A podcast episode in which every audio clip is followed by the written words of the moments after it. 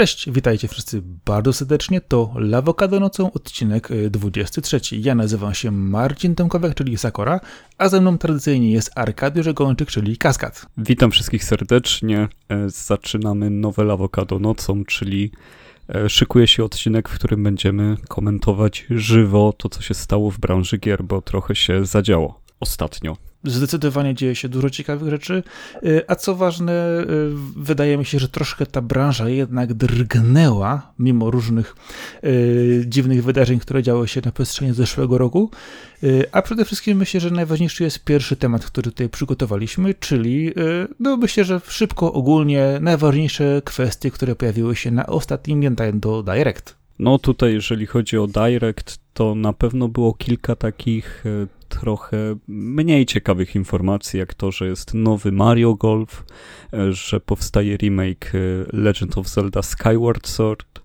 e, Splatoon 3 mimo wszystko też bym uznawał za taką mimo wszystko trochę mniej ciekawą wiadomość, chociaż jest to według mnie jeden z fajniejszych typów multiplayera, jakie można sobie wymyślić na tego typu konsoli. No ale tutaj Project Triangle Strategy to, to jest chyba coś, co najbardziej przykuwało uwagę, prawda? Myślę, że tak. Y, te kwestie tutaj są dosyć interesujące w przypadku rozwoju tego tytułu, ale zobaczymy, jak się to potoczy, bo no, mamy znowu powiedziane, w jaki sposób możemy dostać fajny, fajny tytuł, który notabene jest no, strategią. Y, jest to przede wszystkim Octopath Traveler, czyli firma, z którą możemy sobie no, wiązać pewne nadzieje, że będzie to coś jednak y, świeżego. Mamy JRPG'a, nowy w sumie tytuł, chociaż z drugiej strony no, jest to taka kwestia powiązana z poprzednimi tytułami, y, ale sam wygląd tej gry mi się bardzo podoba. Nie no, to, to jest chyba tak piękna, piękny hołd dla Final Fantasy Tactics i dla e, tamtej stylistyki, która towarzyszyła także innym grom, e, które są dookoła zbudowane Tacticsów, czyli na przykład Vagrant Story, e, czy też wielkim poprzednikom od Yosumiego Matsumo, czyli Tactics Ogre, które, które no odznaczały się właśnie takim ślicznym, średniowiecznym stylem, no tutaj tego stylu jest pełno, no możemy tylko liczyć na to, że faktycznie te wybory e, rozbite na nie na dwie frakcje dobra zła, tylko na trzy, e, czyli wszystkie są trochę dobre, trochę złe, będą, będą faktycznie pasjonujące, bo no zresztą na ten moment samo patrzenie na ten tytuł jest pasjonujące, bo on wygląda jak taka piękna diorama e, zrobiona z e, patyczków po lodach. I na, na, naprawdę super śliczny tytuł i, i, liczę tutaj na świetną strategię, która będzie takim kontrapunktem dla e, Fire Emblem, które jest jednak takie bardziej fantazy z no, jest to cały czas poważna gra, tam się dzieją poważne rzeczy, nie chcę zabrzmieć jakbym twierdził inaczej, ale nie jest aż taka down to earth poważna, a tutaj się szykuje takie no mocne, dosyć krwawe, brutalne, może i okrutne nawet widowisko, mimo iż zrobione z tak ślicznych pikseli. Myślę, że to jest też pewna cecha rozpoznawcza, jeżeli chodzi o JRPG, często te gry wyglądają bardzo słodko, bardzo ładnie, natomiast całość historii, która jest rozgrywana tam, e, kwestia wyborów i, i rozwoju fabuły jest no, bardzo bezpośrednia i brutalna, nie licząca się generalnie rzecz biorąc często z bohaterami, a pokazująca dużo aspektów prawdziwego życia i to myślę, że też bardzo mocno oddziałuje, mimo cukierkowej oprawy, ale myślę, że jeżeli ta gra będzie rzeczywiście równała się, jeżeli chodzi o Tactics Ogre, to mamy szansę napada na duży znaczy się, no z tym równaniem I, się no, ja ciekawe, szczerze mówiąc nawet na to nie liczę, bo to jednak inne czasy, inaczej się te gry Niech robi. będzie blisko. I inne są pewnie wymagania i, i, już się zmieniło na tyle pokolenie, że nawet e, nie pamięta z czym co porównujemy, ale Tactics Ogre cały czas można kupić na PlayStation Store, jeżeli się ma Vita albo PSP i bardzo to każdemu polecam, bo jest to genialna lekcja tworzenia scenariuszy, e, zwłaszcza jeżeli ktoś lubi książkową e, pieśń lodu i ognia, e, no, no to zauważy, no, no to samo DNA praktycznie, jeżeli chodzi o te tytuły i, i, i równie dobre pisarstwo, więc jeżeli tytuł podobnej skali zmierza właśnie na Switcha, no to wszyscy powinniśmy się cieszyć i kupować Switcha, że, że tak się wyrażę.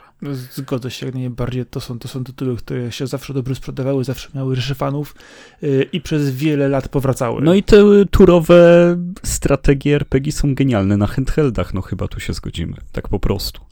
Oj, jak najbardziej, jak najbardziej. To jest, to jest taki podgatunek gier, który od wielu, wielu lat się dobrze spisuje w różnych settingach, w różnych opowieściach, ale jeżeli rzeczywiście gra trzyma dobry poziom, to to jest coś, do czego można powracać, grać przez lata i spokojnie o tym opowiadać kolejnym pokoleniom i osobom, które nie są z tym związane, a nie raz zajepią tego bakcyla. Wiesz co, chciałem tylko jeszcze napomknąć do, do Legend of Zelda Skyward Sword, bo e, tutaj mam troszkę takich wątpliwości odnośnie tego. Po pierwsze, mieliśmy 35-lecie cyklu. Nawet Teraz, je mamy cały e, czas.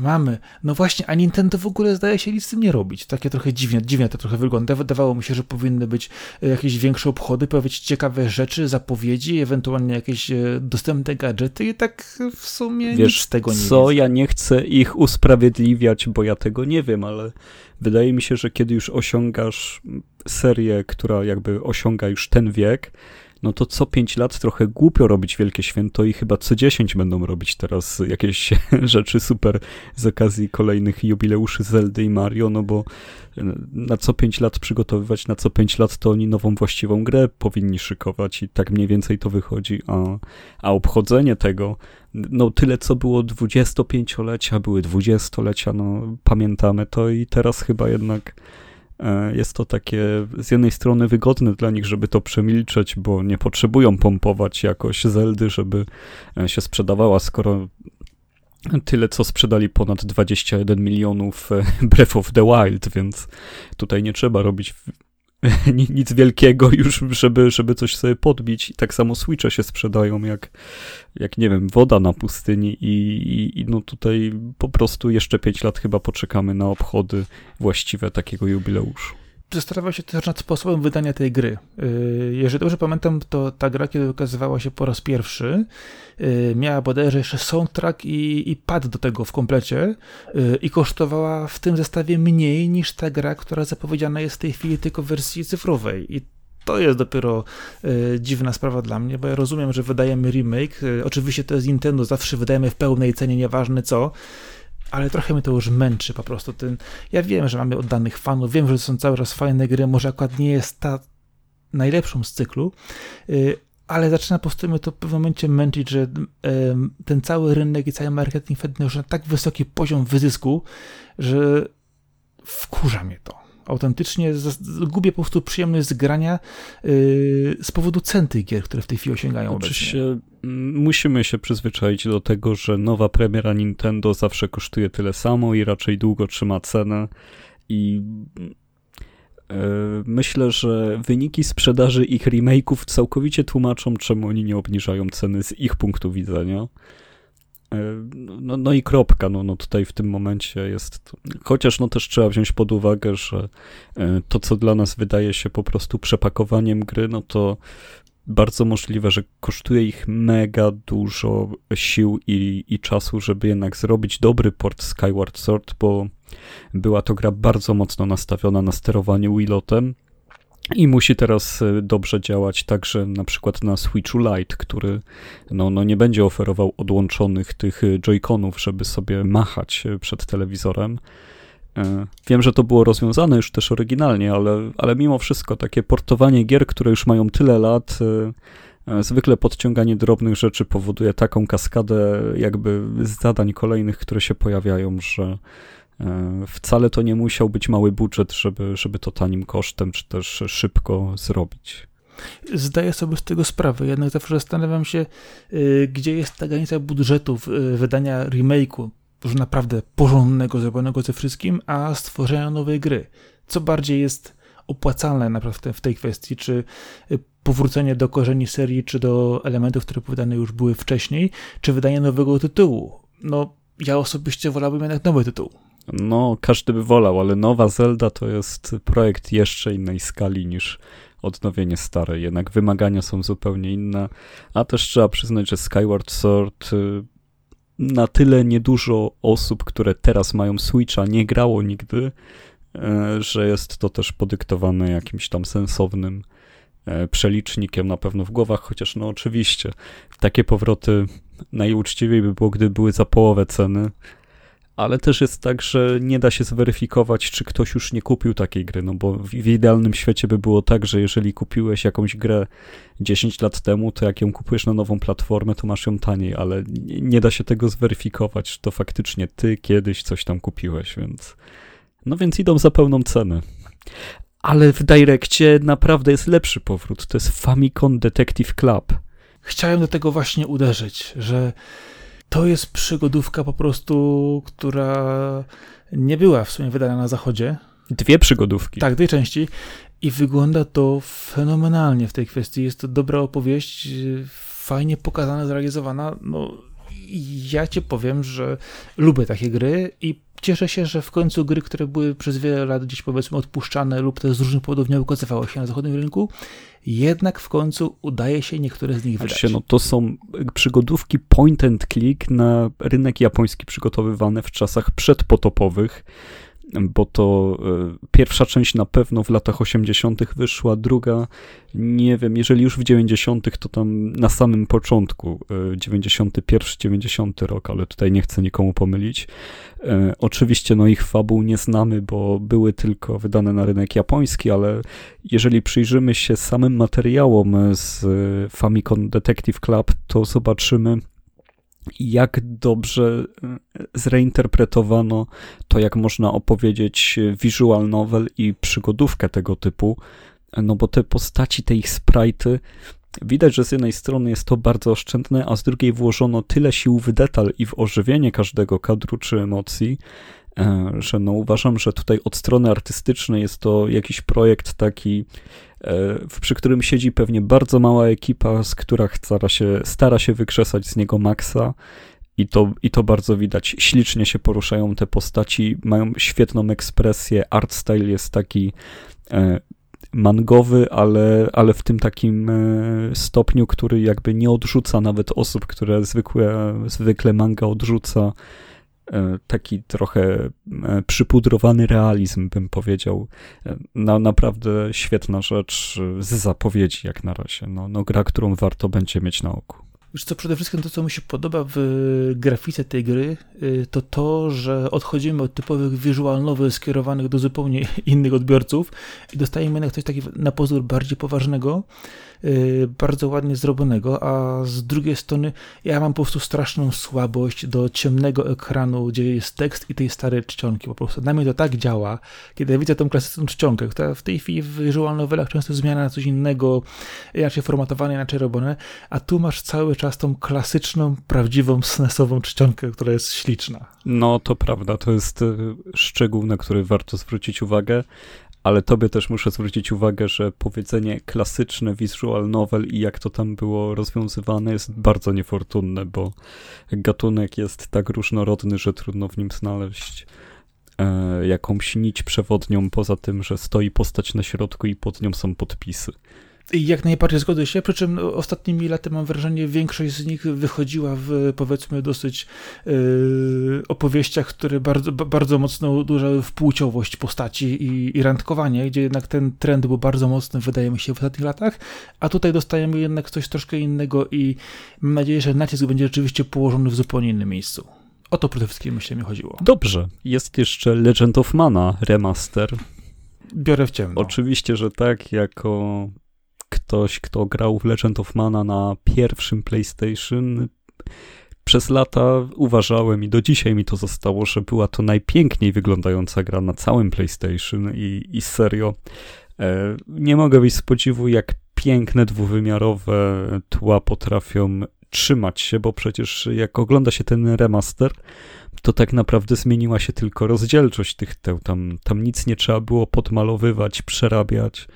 E, genialnie narysowana rzecz, no a przy tym samo The Legend of Mana jest grą bardzo ciekawą, bardzo taką burzącą e, schematy, jeżeli chodzi o budowanie historii, o gameplay, o, o suspense, bo, bo to jest gra, w której samemu się tworzy swoją mapę świata. E, kiedy wyruszasz na quest i zdobywasz nowy artefakt, to z niego właśnie powstaje kolejna lokacja. Przenosisz się na mapę świata i wybierasz, w którym miejscu na mapie świata położyć artefakt, mm, na którym właśnie powstanie, nie wiem, miasto, statek piratów się pojawi, jakieś miejsce, do którego możesz iść.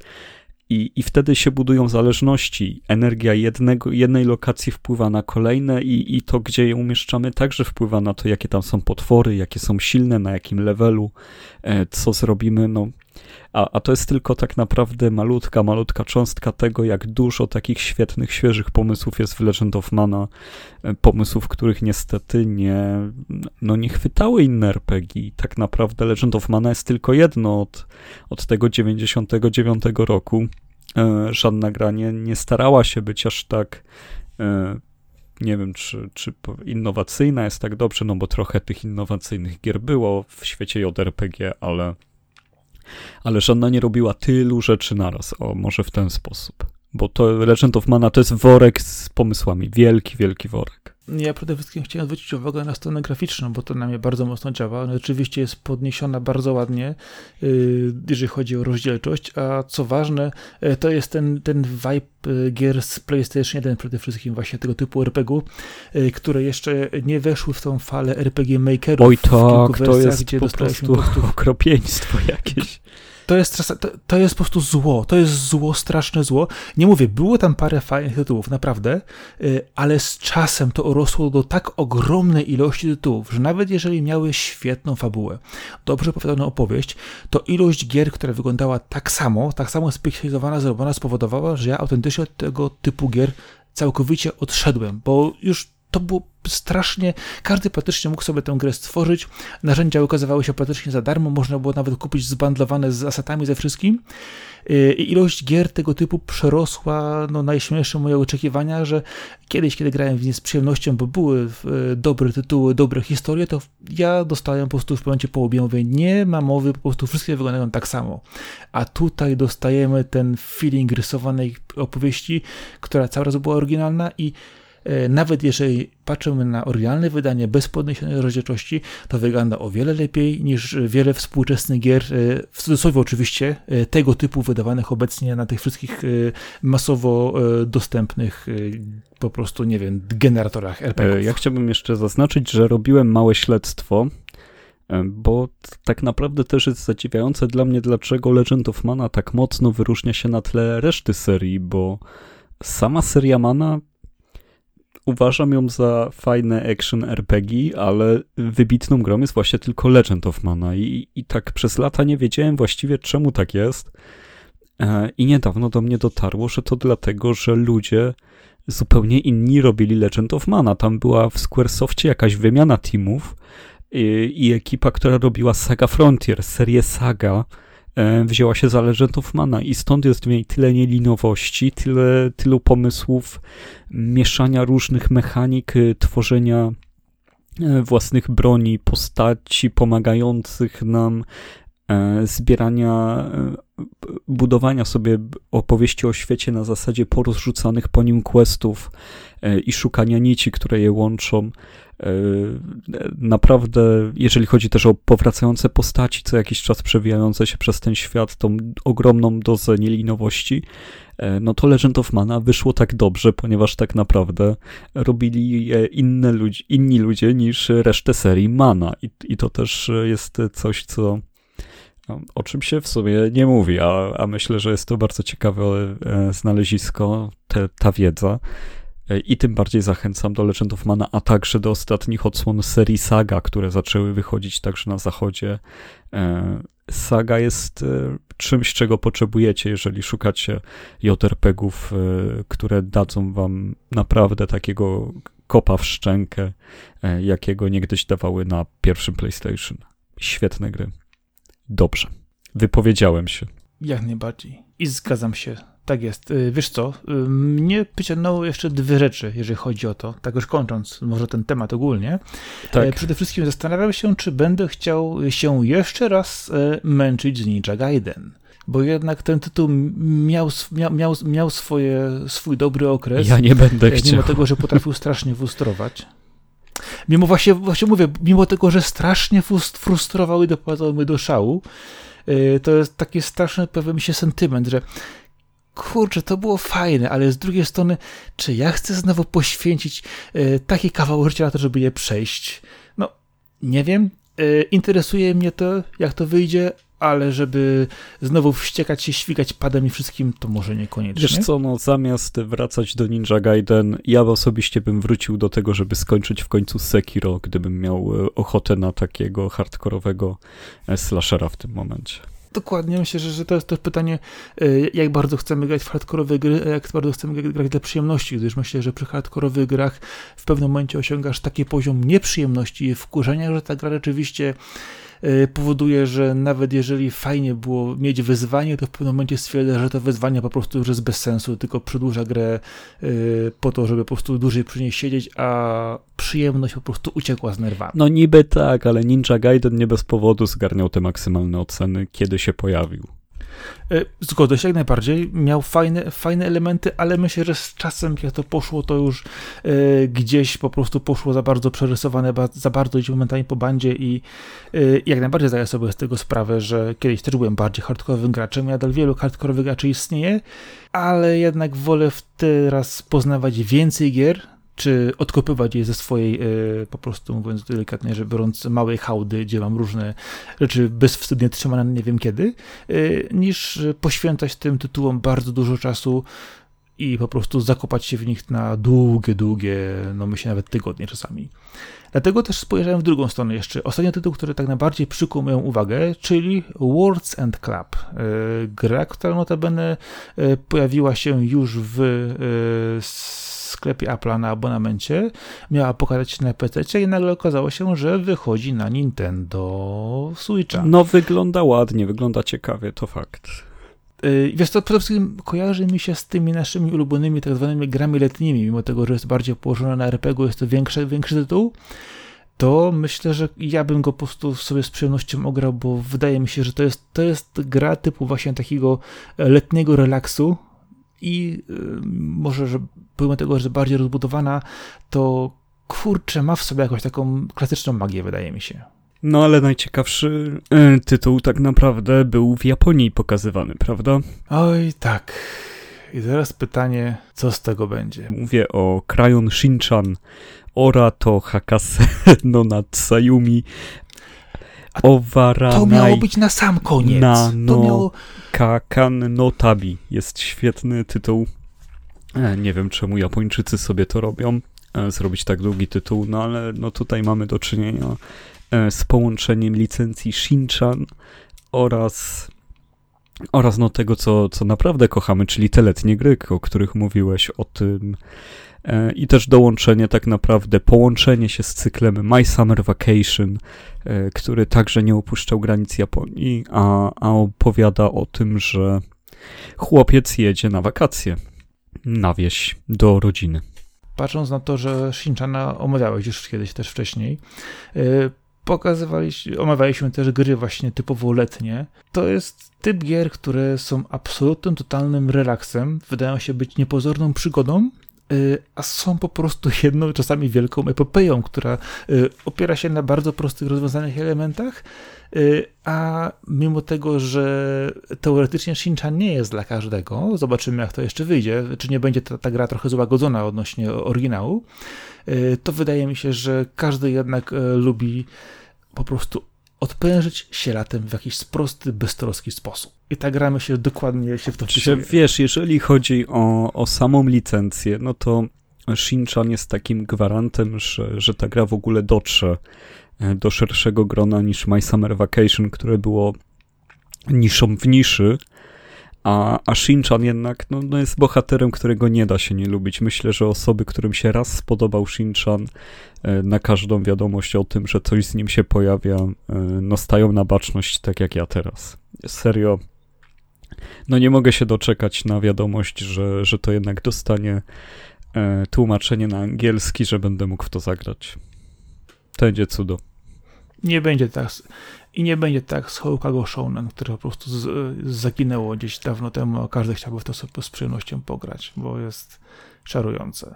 No niestety, nawet grupy, które zajmują się takimi translacjami ostatnio chyba powymierały, bo e, coraz mniej gier dostaje tego typu translacje fanowskie. Ja myślę, że kiedyś, kiedy, kiedyś było to jednak bardziej e, rozwinięte z tego powodu, że z jednej strony gry były trochę trudniej dostępne, sporo osób je ściągało, e, a teraz osoby, które były pochłonięte tymi tłumaczeniami fanowskimi, jednak też podejrzewam dorosły, dojrzały, dostały też pewnie, pewnie robią to zawodowo już swoje teraz. aspekty życiowe, życiowe, właśnie z jednej strony życiowe aspekty do rozwoju, że po prostu nie mają na to czasu, inni robią to zawodowo, y, a dużo w tej chwili na rynku zależy jednak y, od wydawcy, a nie tylko od dewelopera i to często oni decydują, y, który tytuł w jakim zakresie się ukazuje na jakim rynku. Trochę przykro, bo wiadomo, że wiele, wiele tytułów ucieka przez lata, ginie gdzieś tam w otchłanie, pamiętają później tylko małe grupki osób, a czasami uda się do tego dokopać, to nie da się y, po prostu tych tytułów pominąć, żeby zniknęły z historii, bo jednak się mocno zapisały, a zarażenie nimi nowych osób jest bardzo trudne. Nawet jeżeli podchwyciły bakcyla czy szukały y, tytułów w tym typie, to okazuje się, że y, ciężko z platformą, która już w tej chwili przykładowo nie ma starszych konsol, jest je trochę mniej, ciężko je dostać. Trudno dostać na przykład je na nośniku, nie ma je w wersji cyfrowej. E, dlatego myślę, że ten Shinchan, jeżeli się mu uda, to będzie bardzo, myślę, dobrą odpowiedzią i wypełnieniem pewnej jednak luki e, tego typu tytułów, bo nie ukazuje się ich dużo na zachodzie. I Wiesz co, myślę, ja problem, bardzo że... wierzę w to, że hiszpańskojęzyczna widownia tutaj zadziała jak magnes, bo e, z jakichś powodów w Hiszpanii jest mega popularny Shinchan.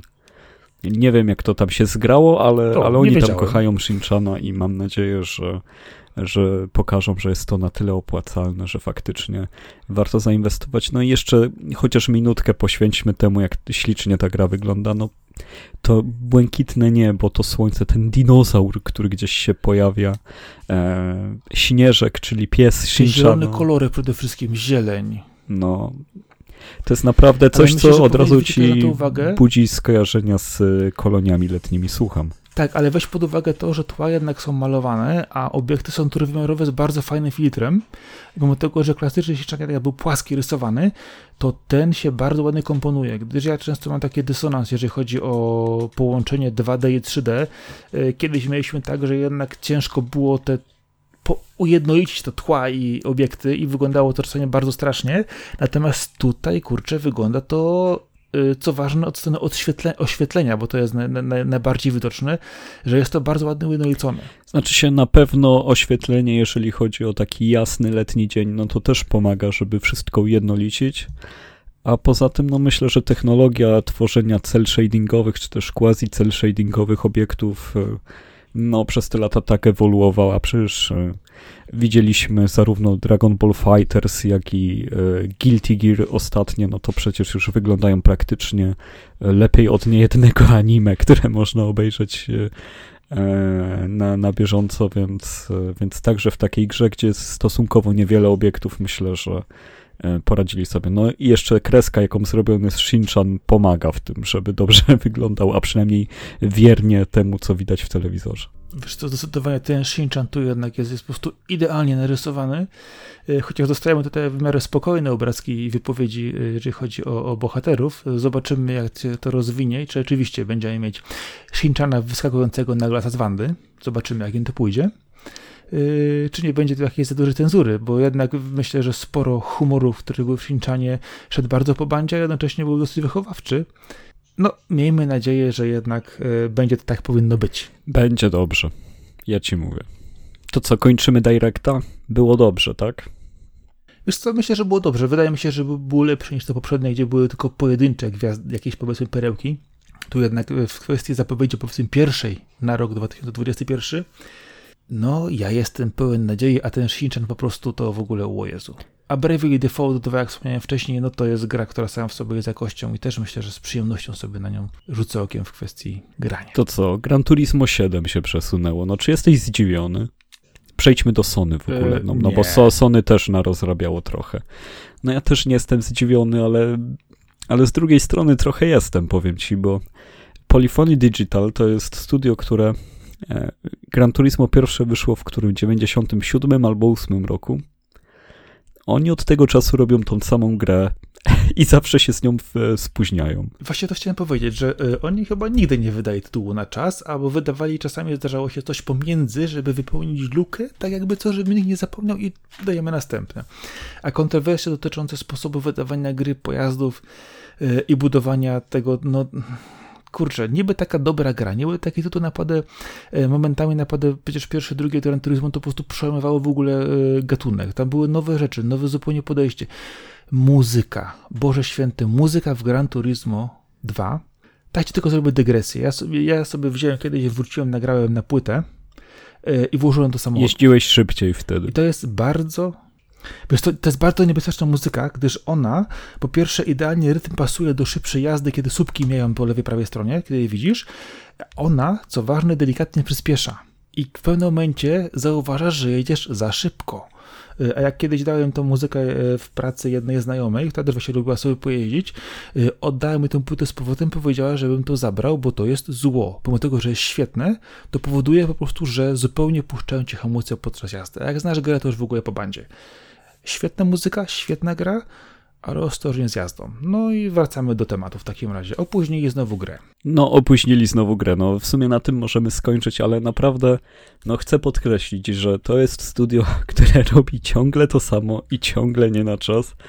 I wydaje mi się, że nie wiem, jak oni się usprawiedliwiają, jak oni przychodzą do tego biura, gdzie pewnie jakiś koleś od 25 lat modeluje opony na przykład i, i on się nie wyrabia na przykład.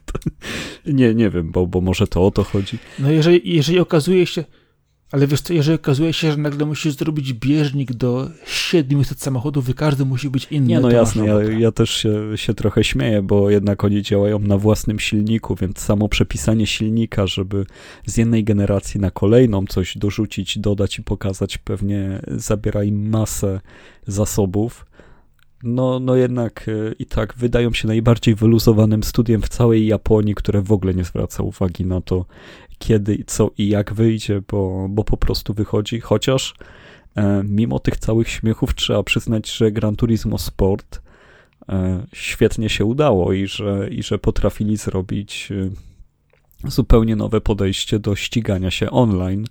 E, I w sumie zaskakująco mało się o tym mówi, bo Gran Turismo się już tak oddzieliło od świata wyścigów i od samych konsol, że ono sobie żyje własnym życiem. Ono ma swoją widownię, którzy są prawdziwymi wyznawcami i jeżdżą tylko w Gran Turismo, ale w ogóle są niewidoczni nigdzie indziej. To, to jest też takie interesujące. Ale wiesz co, wydaje mi się, że to jest też taka pewna nisza gier sportowych. Może bez porównania, ale na pewnych podobnych mechanizmach działa też przykładowo FIFA e, czy innego tego typu tytuły. E, a warto mi się zwrócić uwagę na to, że ta seria cała wyrobiła sobie jednak bardzo mocne yy, ilości fanów, a z drugiej strony wyrobiła sobie też imię, szczególnie przy pierwszej drugiej części. Mam wrażenie, że gdzieś, gdzieś od trzeciej zaczęły się czasami jakieś schody i, i dziać dziwne rzeczy, te wszystkie yy, turizmu, icepeki, yy, różne dziwne wariacje po drodze, yy, ale to jednak po, powodowało, że podtrzymywali cały czas yy, miłość swoich fanów, a przede wszystkim różnorodność gry, odwzorowanie, spo, sposób jazdy, no i strona muzyczna też do tego, e, to jest taka marka sama w sobie, która e, w wielu przypadkach potrafi też zdobyć nowych, e, nowe osoby do grania, gdyż cały czas wychodzą co jakiś czas, wiadomo, mówimy to o przerwach kilkuletnich, nowe tytuły, które jednak w, w dużym zakresie odzwierciedlają to, co jest w danym momencie przykładowo na rynku samochodowym, bądź też rajdowym, wyścigowym, a z drugiej strony mamy ludzi, którzy grają w te gry od zawsze, tak właśnie to mówisz, czasami w tle, grają tylko w jeden tytuł, ale to jest gra, która ma tak wysoki, wydaje mi się, poziom jakości, jeżeli chodzi same w sobie, że no to nawet jeżeli ukaże się z opóźnieniem, nawet jeżeli znowu ukaże się jakieś kontrowersje dotyczące przykładowo różnej jakości samochodów, modeli zwykłych i premium, czy, rozwo czy rozwiązań dotyczące tras, czy, czy, czy, czy, czy, czy, czy zmiany sposobu, nie wiem, zarządzania samochodami i flotą, to jednak ta gra jakościowo sama w sobie jest na tak wysokim poziomie, że no kurczę, warto poczekać. No myślę, że tak, chociaż e, jest to kolejny tytuł na PlayStation 5, który wydawał się mm, takim, który może przekonać do zakupu, no a jednak e, w tym roku go nie obejrzymy. Zresztą e, Sony e, to jest news z dzisiaj, kiedy to nagrywamy, zamyka Japan Studio, Japan Studio, czyli no, swoje takie konsorcjum pełne chyba najzdolniejszych, najciekawszych deweloperów, którzy robili gry na PlayStation. Według mnie duży błąd. Nawet jeżeli nie było to super opłacalne studio, to czy też grupa zespołów, to jednak była to grupa, która tworzyła tożsamość PlayStation i oglądając jakiekolwiek reklamy samego brandu, no to co druga postać, czy też marka, no to tam była marką Japan Studio. No myślę, że mają też sporo dobrych tytułów na, na swoim koncie, e, ale tak wspominaliśmy sobie przed nagraniem, że jednak PlayStation ku rozczarowaniu wielu osób przeszło spod skrzydła japońskich pod skrzydła amerykańskie. Y, I to jest straszna rzecz, gdyż wydaje mi się, że z tego powodu dużo interesujących gier i dużo interesujących rozwiązań, które mogłyby się y, pokazać i gdzieś pchnąć y, pewne kwestie dotyczące samego gamingu i branży, no niestety podejrzewam zginie w takiej popularnej papce.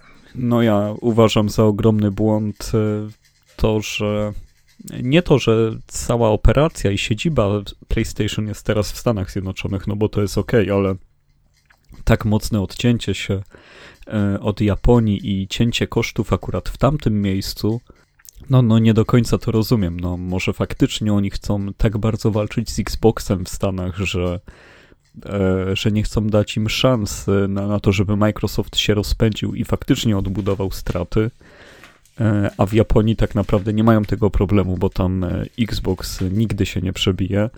No ale takie lekceważenie i, i naprawdę, no, e, no przecież oni zamknęli studia ludzi, którzy pomagali robić Bloodborne, Last Guardian, ten ostatni remake Soulsów. Poza tym, no przecież tam są ludzie, którzy robili Gravity Rush, przegenialne, przepiękne Gravity Rush. Niedawno ze, e, ze studiów e, Japan Studio odchodzili ludzie, którzy robili Silent Hill, Sireny. Nie wiem, nie wiem czemu tak, takie talenty nagle mają działać poza strukturami Sony, skoro były już w tych strukturach. E, na pewno odczujemy to na, na tym, jak oryginalne gry, czy też nieoryginalne będą się niedługo pokazywać na PlayStation. Znaczy pytanie jest teraz z tego powodu, czy oczywiście jest to tylko odcięcie powiedzmy od e, kwestii finansowania przez Sony e, tych studiów i tych twórców i czy wyjdzie to na dobre, bo z jednej strony mówię, możemy powiedzieć, że tego typu gry, e, często innowacyjne, fajne, trochę bardziej po, z innym naciskiem na sam gameplay i fabułę, pokazywały się jednak pod egidą Sony. Teraz teoretycznie mamy tych twórców powiedzmy z większą swobodą twórczą, ale z drugiej strony może, może to być o wiele mniejsza kwestia budżetu, zupełnie inna kwestia dotycząca y, sposobu wydawania tego typu gier y, i podejrzewam, że ilość tego, oryginalnych, tego typu oryginalnych tytułów drastycznie się zmniejszy i może to być bardzo odczuwalne i Szkoda, bo tytuły, które ukazywały się właśnie po, po, pod egidą e, całość. Ale wiesz, że to oznacza także e, brak Ape Escape? No wiem, znaczy mnie najbardziej boli... Loco. Ale Gravity Rush na przykład. No ja, ja, nie, ja, ja już nie mogę przecierpieć tego, co stało się wcześniej z Gravity Rush yy, i, że nie będzie są dalszy, bo to po prostu było tak nieszablonowa gra, tak piękna. No, ja rozumiem, że mamy tytuły, które są popularne, które wchodzą łatwiej do szerszych e, rzeszy odbiorców, ale zamykanie studia e, z takimi tytułami, w tak zupełnie nie wiadomo skąd, no to jest taki, no, no, to już nie jest strzał w stopę czy w kolano, to jest po prostu taki strzał na poziomie e, marketingu Microsoftu, który kupuje studio i zamyka. Dziękuję. Będziemy robić po swojemu. No i okazuje się, że przykładowo weźmy sobie Barnauta i Need for Speed po prostu, które sobie pojechało w swoją stronę i zostało zarżnięte. Więc myślę, że podobny tytuł niestety czeka, podobny los czeka i te tytuły, i to studio, i w ogóle, no szkoda. Wiesz co, bardzo dużym problemem jest to, że te gry naprawdę jedna za drugą się po prostu nie sprzedawały. E, tutaj no, no nie jesteśmy w stanie zakłamać rzeczywistości. Nie wiem, czy na generacji PlayStation 4 któryś z tych tytułów się zwrócił, łącznie z Nakiem i Nakiem 2, które były wielkimi symbolami całej generacji, ale mimo wszystko nie udało im się sprzedać. No i to jest kurczę bardzo smutne, bo wydaje się, że branża, która ma e, niesamowicie potencjał rozwoju, jeżeli chodzi o tytuły, zamyka się no, z klapkami na oczy na tylko kilka takich prostych, e, najbardziej popularnych gatunków i z tego po prostu trzepie kasę ile się da. No ja rozumiem, to jest marketing, to jest sprzedawanie, ale z drugiej strony jest to takie ograniczanie wyboru gracza do innych tytułów, że no... Wracamy przykładowo teraz do, do jednego pytania co pojawiło się wcześniej. Yy, jak bardzo chcemy nowe tytuły, a jak bardzo chcemy znowu te remake'i. Czy rzeczywiście nie jest y, jedno, jedyną drogą wydania ponownie gry jeszcze raz, pomimo tego, że pewien budżet oczywiście za sobą to niesie, yy, czy stworzenie zupełnie nowej gry. I nie wiem, no ja, jest, ja, ja jestem strasznie, strasznie zawiedziony tego typu rozwiązaniami, bo z jednej strony mamy duży sentyment do starych tytułów, które okazały się już kiedyś. Oczywiście mamy remake'i różnego typu rozwiązania, ponowne wydania tych samych, tych samych rzeczy, które często no, są no, nie do końca trafione, są drażniące, wydawanie pewnych rzeczy po kilka razy. Z drugiej strony mamy konsole starsze, przykładowo, które już nie działają, są w małym zakresie, e, a z drugiej strony e, studia, które mogły wydawać nowe gry, gdzie wydaje się, że gracze powinny być otwarci na tego typu rozwiązania, z przyjemnością pójść po coś e, nowego, no same zamykają się w, po prostu w kilku prost, najbardziej popularnych gatunkach, które są po prostu trzepane w każdy możliwy sposób, na, każdy, na, każdym, na każdej możliwej platformie, reklamowane, upychane gdzie się da. No i ja nie ukrywam, że coraz częściej gram w starsze gry, sobie je odświeżam, y, bo akurat mam dostęp do, do starszych konsol, czy, czy do PC skonfigurowanego pod starsze rzeczy, y, gdyż jednak w wielu przypadkach starsze gry są często bardziej y, innowacyjne niż te nowe tytuły, które no, są potocznie podobne jeden do drugiego, a z drugiej strony rynek nam się zacieśnia do kilku obecnych trendów grania i tak naprawdę z produktu, który kiedyś był e, dla ludzi bardzo, powiedzmy, zainteresowany graniem, czasami też trochę niszowy, weszliśmy w bardzo szeroką e, branżę e, wydawania gier po prostu dla odbiorcy masowego. Jak najbardziej jest to normalna, normalna kolej rzeczy. Jest to najbardziej dochodowa kwestia, jeżeli chodzi o rynek rozrywkowy i branżę ale no trochę przykro. No, wydaje mi się, że nawet te gry niszowe, które w jakimś zakresie powinny się sprzedawać, które w jakimś zakresie powinny być y, dostępne i otwierać y, ludziom trochę oczy, powoduje, że y, te obecne tytuły, które wychodzą, standardowe strzelanki, wyścigi czy proste rzeczy, no strasznie powodują rozumiewanie graczy na tego typu rozwiązania, a nie nowe. No, z tą masowością gier wideo nic nie zrobimy. Tutaj e, no, no jest po prostu to. Kwestia kasy. Przykre, chociaż e, ja cały czas zwracam się ku temu, że e, głównym winowajcą, czy też znakiem tego, tego, co się stało, jest to, że PC i konsole zmieniły się w to samo. Że, że jakby to, to była taka kiedyś główna różnica, że inne gry były na PC, inne na konsoli i zawsze były jeszcze inne na Nintendo, a teraz tak naprawdę mamy główny nurt i główny nurt Nintendo. To, to są dwa takie konkurencyjne e, między sobą jakieś tam odcienie grania. A, a jeszcze kiedyś no jednak było PC to coś innego, Sony coś innego, Sega. E, za mało mamy chyba e, producentów, chociaż producentów, czy też właśnie platform, które by oferowały coś swojego, no ale to jest już wyliczone, no jednak nie da się, się zaproponować czegoś zupełnie nowego, bo jest to po prostu niezrozumiałe. I tyle. A jednak też trzeba dodać to, że y, duże studia czy duży wydawcy wykupują te mniejsze i robią z nimi co chcą.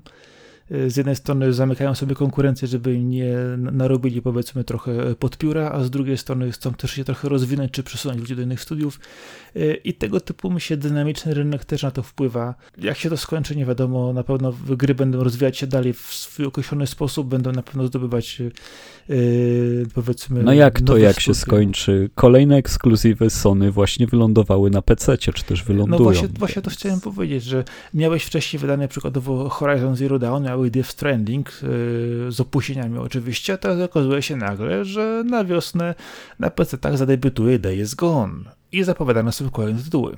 No, no i okej, okay, no, no fajnie, że dobrą grę pozna kolejna pula graczy, tak ogólnie, to, to jest dobre, nie? Że, żeby tutaj, żeby nie było, że poddajemy to wątpliwości.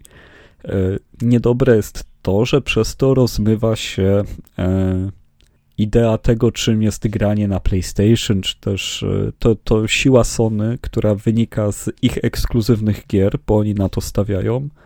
No, nawet jeżeli wiele miesięcy po premierze te gry lądują dopiero na PC, no to jednak e, mnie jako kogoś, kto, kto od lat gra na PlayStation, wcale nie boli to, że Days Gone jest na PC, no bo, no bo akurat te gry, które teraz są przerzucane, to nie są jakieś e, hity, z którymi byłem szczególnie związany emocjonalnie. Horizon też uważam za e, grę ocenianą na wyrost.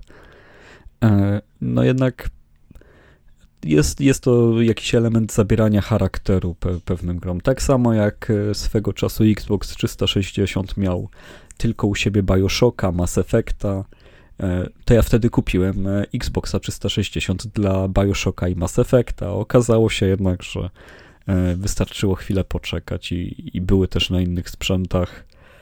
Z czasem zmieniłem na PS3 i, i tam już spotkałem zarówno gry z Xboxa 360, jak i masę gier, których nie mogłem spróbować nigdzie indziej i to było super. Możliwe, że po prostu jest to kwestia wyprzedzenia świata, który wszystko przeniesie w streaming i tak będziemy mieli wszystko e, pod ręką e, i, i podział sprzętowy zaniknie, ale ja bym jeszcze trochę chciał się pokąpać w tym starym świecie, gdzie trochę podziałów jeszcze jest. Tego typu podziałów oczywiście, bo innym podziałom między ludźmi to nie kibicuję. Ja mam do tego dosyć ambiwalentne uczucia, bo z jednej strony fajnie, że mamy y, ekskluzywne tytuły, nawet czasowo na rok czy na dwa na daną platformę, które pomagają mi się rozkręcić, są na wyłączność, możemy zagrać tylko w określonym miejscu. Z drugiej strony cieszę się, że y, te tytuły jednak z opóźnieniami, bo z opóźnieniami wychodzą jednak na inne tytuły, to co wspominałeś, że nowych gracze mają szansę je ograć. I tu właśnie jest pytanie, czy y, rzeczywiście chcemy mieć y, kilka platform, które będą oferować różne tytuły, Y, bo wiadomo, że są za nimi zupełnie inne podmioty, każdy chce zarobić y, odpowiednie pieniądze i wyciąć swój kawałek tortu z rynku, y, a z drugiej strony zastanawiam się nad taką rzeczą, czy rzeczywiście ten streaming, o którym wspominasz, nie jest najlepszą drogą, że będziemy przykładowo mieć jedną czy dwie platformy streamingowe, do których po prostu będą tylko dostarczone treści, treści przez odpowiednich producentów czy, czy wydawców. W sumie bardzo możliwe, że przy streamingu będzie więcej ekskluzywów.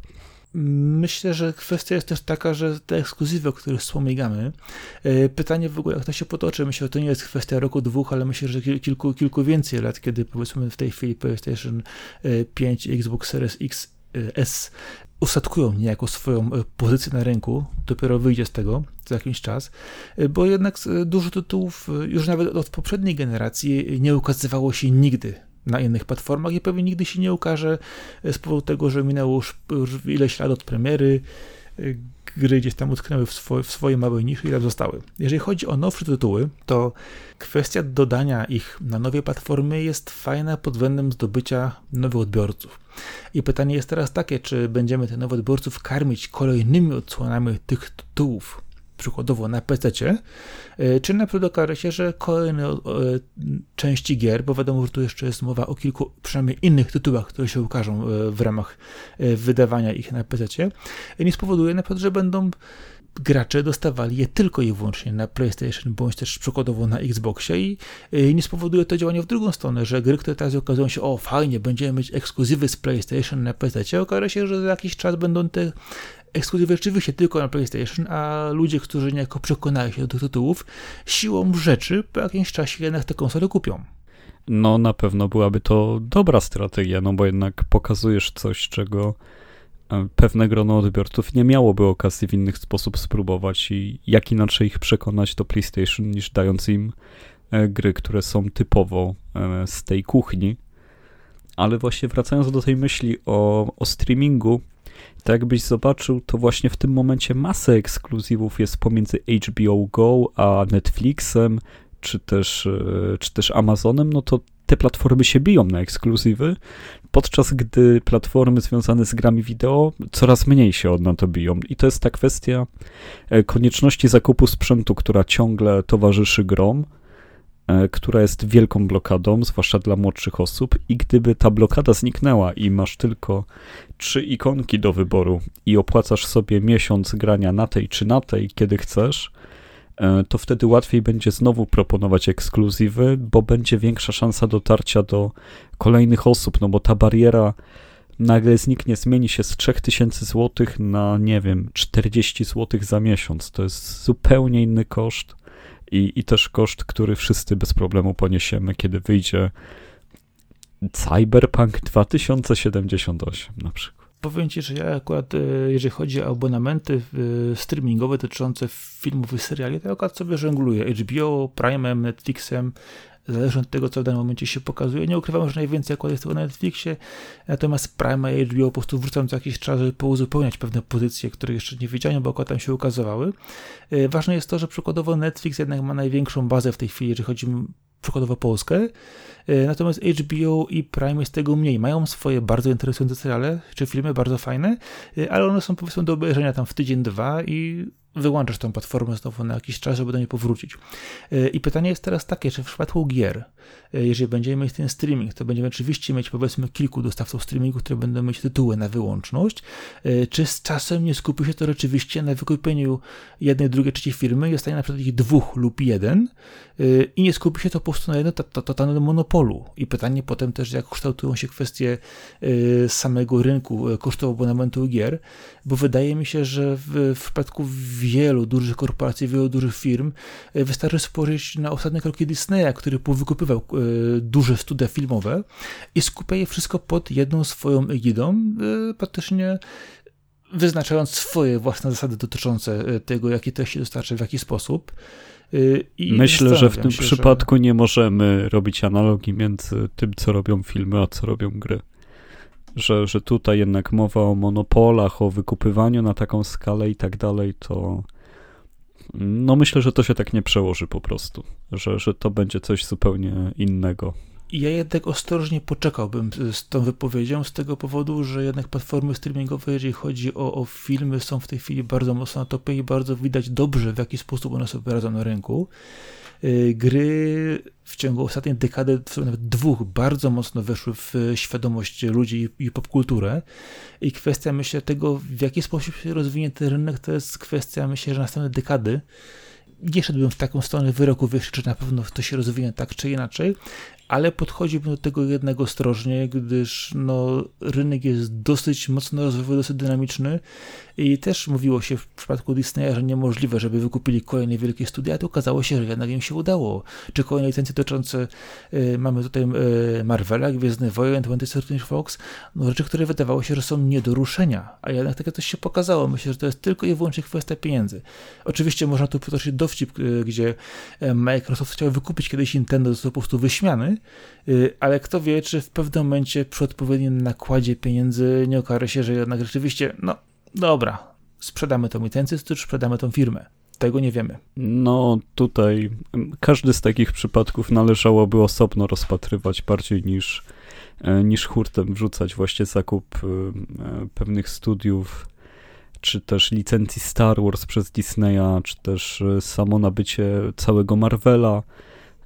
To ojej, to jest tak skomplikowane, że, że nawet nie wiem od czego zacząć ja w świecie gier wierzę w to, że jeszcze ten indywidualizm os każdej firmy będzie, jest łatwiejszy do zachowania. No, miejmy nadzieję, że dzięki temu uda się dalej otrzymać dużo oryginalnych tytułów, a nie okaże się, że y, tak właśnie mamy teraz przykładowo y, przeniesienie całego Japan Studio i praktycznie zabicie go pod egidą amerykańską i wyrzucenie do kosza mnóstwa fantastycznych tytułów. Okej, okay, był on niszowy, nie zarabiał do siebie do końca, y, ale znowu powołam się do analogii, jeżeli chodzi o platformy streamingowe z filmami. Tam też mamy dużo filmów niszowych, mniejszych, które są naprawdę fantastyczne i które po czasie docierają do pewnych y, odbiorców, bądź też obrastają, y, powiedzmy, w taką y, legendą, nawet jeżeli chodzi o sam tytuł. Trudno powiedzieć, jak się to rozwinie, ale ja jednak jestem nastawiony do tego dosyć negatywnie, powiedziałbym. Obawiam się, że po prostu kiedyś w końcu skupię się na tym, że rzeczywiście wszystko trafi pod jedne skrzydła. No i wtedy dopiero okaże się, ile warte są te wszystkie ciekawsze tytuły, bardziej yy, innowacyjne, aniż tylko te trzaskane popularnie. Może się po prostu okazać, że branża tak, tak, tak się w cudzysłowie wyklaruje w sposób negatywny, że dostaniemy klony klonów yy, typu Battlefieldy, Fortnite, y, Forzy i ciężko będzie znaleźć coś nowszego, ciekawszego. No, może będzie ciężko kiedyś. Ja, ja wierzę, że nie, ale na razie na pewno nie jest ciężko znaleźć coś e, ciekawego, bo Gnosia wychodzi po angielsku. Nie wiem, czy wiesz. Wiem, y, to jest tytuł, który po prostu prawdopodobnie tobie spędza ten spowiek. Bardzo mocno. Y, nie wiem, jak ci to powiedzieć. Tyle razy że o tej tytule opowiadałeś, pisałeś i mówiłeś, że ja autentycznie, jak już będzie on dostępny, z przyjemnością sobie po niego sięgnę i zobaczę, czy miałeś rację. No, 4 marca wychodzi na Switcha. E, tak przypominając pokrótce, gra, która jest e, jedną z ostatnich, jeżeli nie ostatnią premierą na PlayStation Vita. E, jest to przygodówka oparta na bardzo podobnej zasadzie co Among Us, czyli szukamy, czyli szukamy kogoś, kto zabija naszych współtowarzyszy. E, rozmawiając z nimi, starając się dowiedzieć, kto na statku kosmicznym jest gnozją, czyli tajemniczą istotą, która potrafi przybierać kształt każdego człowieka. E, no więc jest tutaj elementy horroru, e, może nawet nawiązania do Solaris, jeżeli bardzo mocno się skupimy i chcemy je widzieć, ale też, też no, taki przykład, że gry będące visual novel dzięki zastosowaniu bardzo, bardzo dużej nielinowości dzięki temu, że no bo niektóre visual novel są takie, że faktycznie jakbyś czytał książkę, tylko, tylko przeklikujesz dialogi, a, a są też takie, które są wypełnione wyborami i one są ekscytujące.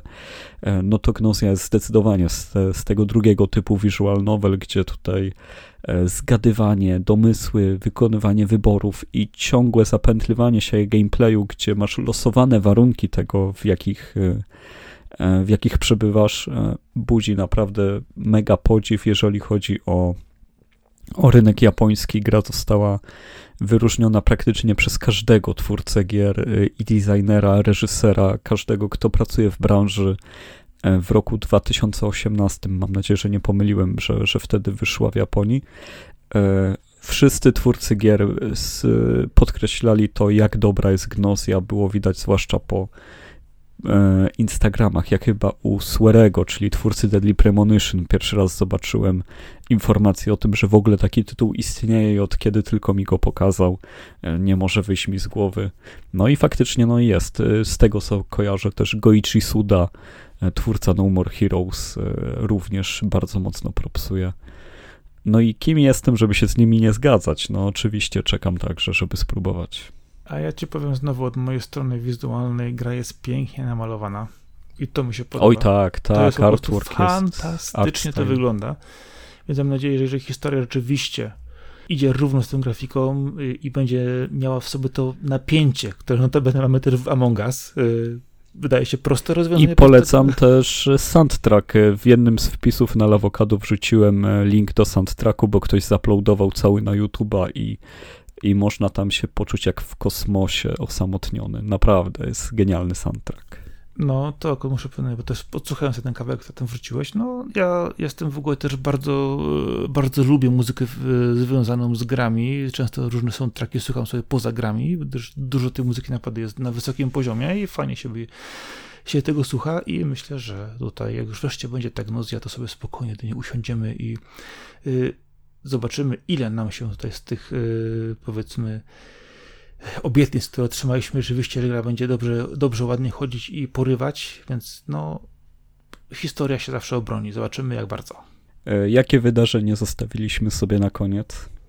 Ojej, dużo wydarzeń. Jedno możemy tylko powiedzieć. Antem 2 poszło do piachu, dziękuję. Następne. E, Antem 2 czy też Antem 2.0, czyli taki patch, który miał Antem naprawić, a nie, nie, że kontynuacja, tak? E, no tak, ale BioWare po prostu posłał go, go do piachu. EA, nie BioWare, no mimo wszystko. No, EA. no wiem, ale to zawsze, za, zawsze jednak BioWare brzmi lepiej. No, trudno, trudno było obronić Antem, powiem tak. Mimo wszystko BioWare na tej generacji nie zabłysnął. No wystrzeli z tą grą, chcieli wejść po prostu w rynek, no i przeszarżowali ale też no, czytałem bardzo dużo mm, artykułów o tym, e, jak wyglądało to deweloperskie piekło. No, no nie dziwię się, że ta gra nie wyszła, ale dziwię się za to, jak to jest, że tak wielkie firmy są w stanie dojść do tego momentu wielkości, robiąc świetne gry, czy też gry, które są mega popularne i nagle cały proces produkcyjny u nich klęka, że no nie chodzi o to, czy ta gra była dobra, niedobra, czy mi się podobała, czy nie, tylko że nagle doświadczeni deweloperzy, zarząd i, i tak dalej nie są w stanie przeprowadzić procesu na zasadzie, dobra, teraz robimy prototyp, gra ma wyglądać tak, to jest postanowione, ty, tylko co chwilę zmieniają się wizje, pomysły, silniki, są problemy, no, e, błędy nowicjuszy bym powiedział, a, a wykonywane przez tak wielkie studia, to, to jest zawsze czymś, co mnie dziwi i zawsze wychodzi przy takich sytuacjach, kiedy wychodzą afery związane z przedłużającym się developingiem, problemami, czy też czemu jakaś gra nie wyszła, no to zwykle chodzi o ciągłą zmianę wizji. E, no, no nie wiem. Ja czasami mam o wrażenie, co w tym chodzi, e, że dostajemy gry wydawane przez różne studia, które rzeczywiście okazują się e, czymś dobrym, nowym, może nie super otwierającym, ale czymś, co wchodzi dobrze w rynek. I zawsze pojawia się też ta chęć naśladownictwa w innych studiach, i jest to czasami powodowane tym, że wydać grę szybko, błyskawicznie i dać wejść w, te, w, te, w, to, w ten sam kawałek, powiedzmy, gatunkowy, y, a z drugiej strony mamy, mamy firmy, które są zarządzane zbyt mocno y, od strony, y, powiedzmy, marketingowej i wydawcy, którzy chcą wydać grę szybko, zrobić ją tak, żeby była ta, taka sama jak tamta, bo nawet lepsza, ale muszą z drugiej strony dać coś, coś nowego, a brakuje im odwagi, żeby zrobić to tak, jak przykładowo robią to inni twórcy. I w pewnym momencie gra jest rozwijana w jeden sposób, drugi po sposób, e, pojawiają się jakieś kompromisy, inne pomysły i w pewnym momencie okazuje się, że gra nie ma szansy przykładowo ukazać się w ciągu najbliższych dwóch lat. Zagalopowała się już za bardzo. No i rzeczywiście lepiej czasami ją posłać do piachu i zapomnieć o tym, e, niż wydać gniota. I myślę, że, że te, tego typu decyzje, decyzje na to jednak wpływają, że w pewnym momencie okazuje się, że podjęto zbyt dużo e, kompromisów i złych decyzji, że gra zupełnie odjeżdża od tego, czym miała być i nie ma szansy, przykładowo po zmianie, e, nie wiem, twórców, silnika czy sposobu rozgrywki, ukazać się na czas sensownym momencie, a tu ukazują się nowe tytuły, które e, powiedzmy momentami e, wchodzą lepiej w rynek, mają w sobie coś lekko odświeżającego, a po prostu ta produkcja zostaje w tle i w tyle. Też, żeby nie było, ja doskonale rozumiem, że tworzenie gier to jest coś piekielnie trudnego, że tutaj nie da się wszystkiego zaplanować, że trzeba pracować na demach, na prototypach, na iteracjach. Po prostu nie umiem sobie wytłumaczyć, no akurat Antem, no bo pamiętam artykuły o Antem, jak to jest, że gra jest, nie wiem, no już drugi rok, czy też trzeci nawet w produkcji, a oni ciągle nie mają ustalone, jak ma wyglądać latanie w tej grze. W ogóle to nie jest rozpisane i, i wprowadzone. No jeżeli Mm. Nie wiem, no, no, po prostu są elementy, na których jeżeli opierasz grę, no to trzeba postanowić o tym, zanim ludzie zaczną projektować całą resztę świata i tak dalej, no bo potem idą rzeczy do kosza, ale to, to jest takie mądrzenie się oczywiście sprzed mikrofonu, z Ale tym, że no, no, właśnie przy studiach, które są tak wielkie, dziwi to, no bo przecież u nich miesiąc pracy, no to są ja nie wyobrażam sobie, jakie koszty ponosi studio, które ma, nie wiem, 200 pracowników i mieści się w Stanach Zjednoczonych. No to u nich każdy miesiąc jest na wagę złota, jeżeli chodzi o oszczędność kosztów. Tutaj e, chyba planowanie jest jeszcze bardziej ważne niż gdziekolwiek indziej. Myślę, że często tu chodzi o, o dwie rzeczy. Przede wszystkim pewien brak swobody twórczej, jeżeli chodzi o samych twórców i zbyt duże naciski od strony wydawców, którzy chcą wydać tytuł bezpieczny. I to, i, i to się po prostu często rozmija. No i poza tym też, no, wracając do tego, co, co mówiłem, nikt nie jest e, jasnowidzem i też nie da się przewidzieć niektórych problemów, dopóki one się zwyczajnie nie pojawią.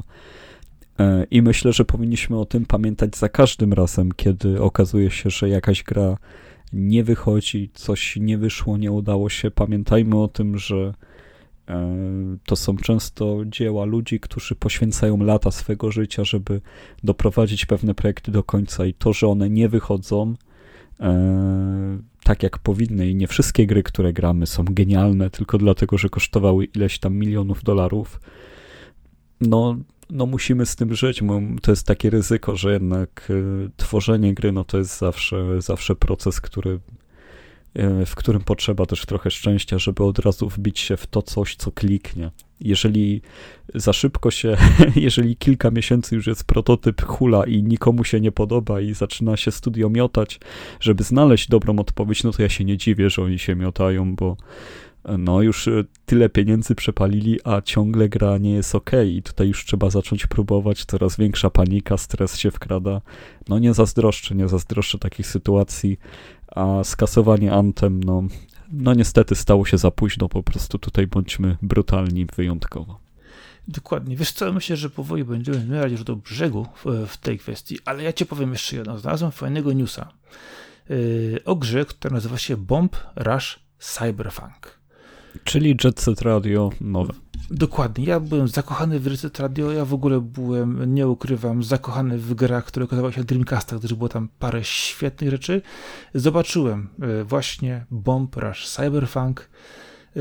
Side shading, e, fajna muzyczka, otwarte miasto, manewry, które były tak jak e, w naszym po prostu prześlicznym Jet Set Radio i brakowało mi tego, takiego tytułu w nowej odsłonie.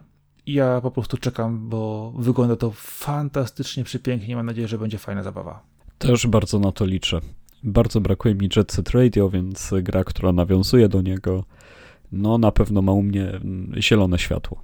Dobrze, czyli tak, y, to zbliża się do końca. Awokado nocą numer 23. Czy jakieś e, słowo podsumowania, Arku, od ciebie jeszcze? Czy myślisz, że na razie wyraziliśmy jasno nasze objawy i nadzieje, obawy i nadzieje na ten rok? My myślę, że, że jasno objechaliśmy każdy temat, no ale e, no przede wszystkim pamiętajcie, drodzy słuchacze, o tym, że Shinchan jest świetny i że na Nintendo Switch dzieją się cuda. E, Nintendo Direct jest, jest zawsze bardzo ciekawym wydarzeniem, które warto śledzić. E, no a poza tym, no akurat w tym odcinku reszta informacji była trochę niewesoła i, i Sony zamykające tak duże studia jak Japan Studio to nigdy nie jest dobra wiadomość.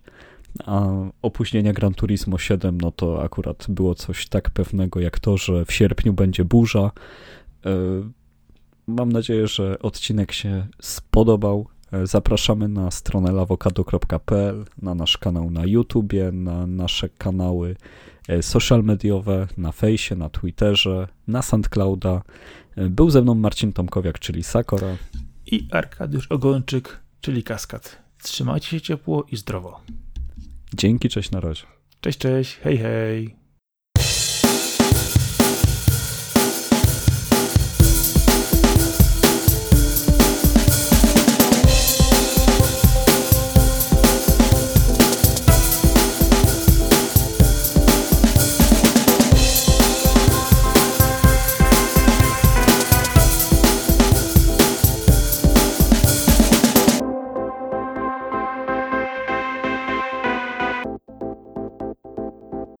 Powiem ci tak.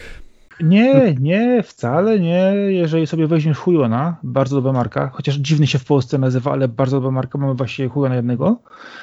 Powiem ci tak. E, Gravity Rush.